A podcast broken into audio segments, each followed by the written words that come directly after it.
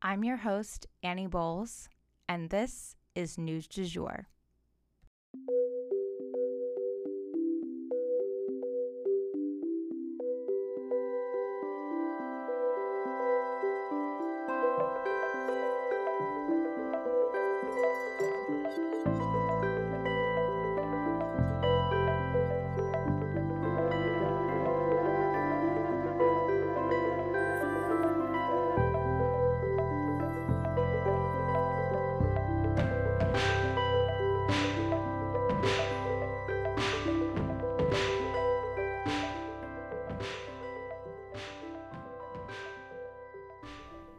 Welcome back to News du Jour. If you're new here, I wanted to start off with the disclaimer that while we promise to be a calmer space to consume the news, that's not to say that bad stuff doesn't happen. And when it does, we're going to be here to tell you about it and acknowledge its seriousness. However, we believe there's a lot more than doom and gloom going on in the world, and we will report on a range of different topics from entertainment to business to politics to art and fashion and much more. Whatever the top stories of the day are, that is what we're excited to tell you about. We're glad you're here. Hey everyone, and welcome back to the news du jour. As a quick reminder, I wanted to let you guys know that the debates did happen last night, but I will not be covering them until Monday morning. And that is because I like to let the debate sit a little bit and gather my thoughts before just giving like a knee jerk reaction to it. Um, so I'm going to be reviewing the tapes more in depth so I can give you guys specific things that I thought were important, and that will be coming out on Monday, like I just said. Um, and for our first story today, we're talking about Snapchat bouncing back. So, Snapchat's user base is growing. After a rough couple of years following Instagram's copycat feature, Instagram Stories. But Snapchat kept a solid base of young people throughout that time who used the app more of a mode of communication, like texting, rather than a social platform. But lately, with a lot of pushback against Facebook and Instagram as a company, people are returning to Snapchat, myself included. With the algorithm severely limiting who can see my posts, I was wondering if I would have better luck actually reaching my followers on Snapchat. And as it turned out, I did. I had better luck actually reaching my followers over on Snapchat. I get more views on my Snapchat stories than I do on my Instagram ones, despite having a much lower follower count on there. As a creator, it's just more bang for your buck because the content you produce on there goes further. And after February, we saw that Snap shares were actually beginning to rally, more than doubling in price. Its user base grew 2% in the first quarter, which doesn't sound like a lot, but for a company that wasn't growing at all and was actually declining, this was a huge bounce, bounce back. This comes as a big surprise to Wall Street, but not as much of a surprise if you're an actual on the ground active user of social media. People are hungry for an alternative to Facebook and Instagram and now they're looking backward for a better option. The stock rocketed up more than 30% this past Wednesday and reached an all time high. Daily active users has also gone up 18% over the past year, the company said. Some people also feel that Snapchat got the short end of the stick due to a lack of legal protection surrounding technology's intellectual property gray area. Hear me out on this. Right now, if you make a song and someone uses the exact same melody that you have legally protected, they're breaking the law. Or if you invent a new watering system for hydroponic farming and someone uses that exact same method that you have legally protected, they're breaking the law. But when it comes to tech, there's a very real gray area legally. They can't really protect their ideas and it's an area that is finally getted, getting waded into on Capitol Hill. But with so many more pressing issues like antitrust laws being broken, election hacking, and hate speech run amok, you know, it doesn't rank as high on the priority list for lawmakers. And it will take time before anything might be done about this, if ever. So, Snapchat, a group with a super innovative concept, can just get ripped off by a larger company, and that's just the way of the world right now. But that's why some people are returning to Snapchat as a way to right that wrong.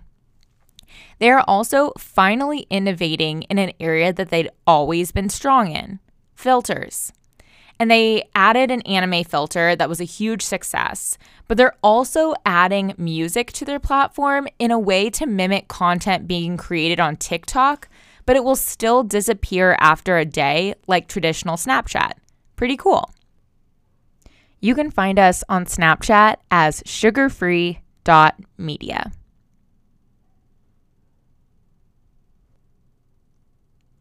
For our next story, we're talking about voter intimidation from Iran. Two different countries are hacking into American computer systems, both with the goal of hoping to re elect Donald Trump.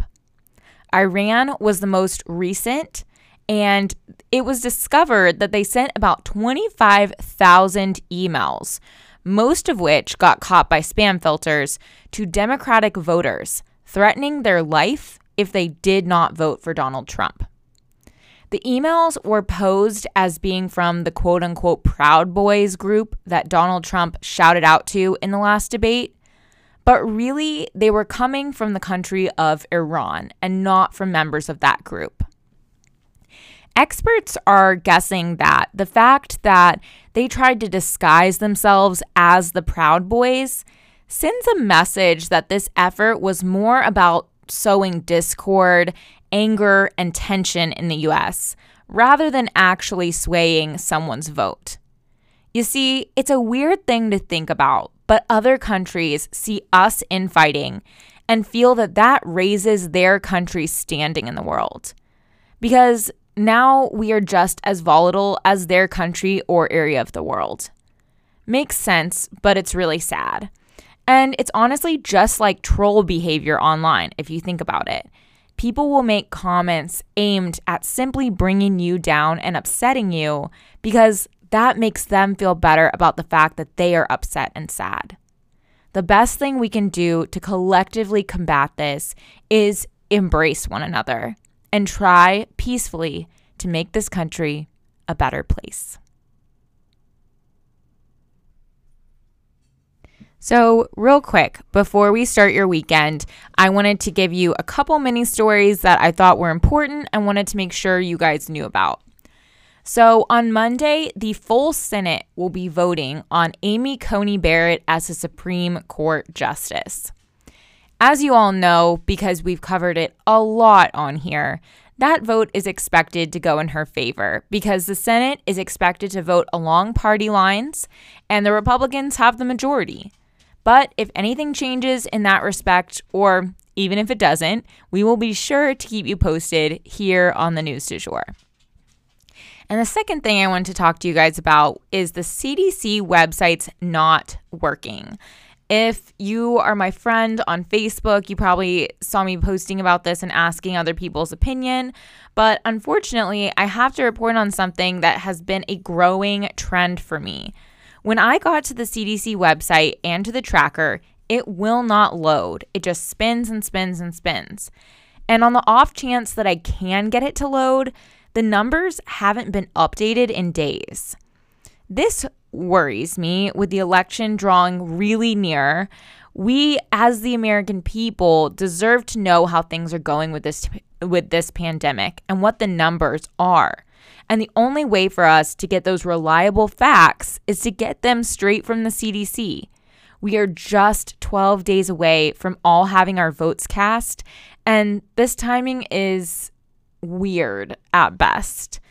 I want us all to keep an eye on this. Please let me know if you are also experiencing this issue. I know I will be calling my congressman and maybe even bigger news outlets to raise the alarm bell if this continues because it's totally not okay. And that is the news du jour. Today, I wanted to leave you with the quote if you're busy judging people, you have no time to love them. If you enjoyed this episode, please subscribe on whatever podcast platform you use to listen. A rate and review on Apple Podcasts would mean the world to us and really help us be able to keep creating the news du jour for free for you guys. You can also follow us on social media under sugarfreemedia.co on Instagram, sugarfree underscore media on Twitter, and just sugarfree media, all one word, on TikTok. You can also subscribe to emails on our blog so that you get an alert every time we have a new post or an announcement. And that's at www.sugarfreemedia.co. Again, that's sugarfreemedia.co. Our music is by Joey Lavoie and Nicholas Foster. Our cover art is by Hannah Pierce Photography. Our Sugar Free Media logo is by Catherine Jezik Designs. We appreciate you listening and look forward to telling you about the news again next time on News du Jour.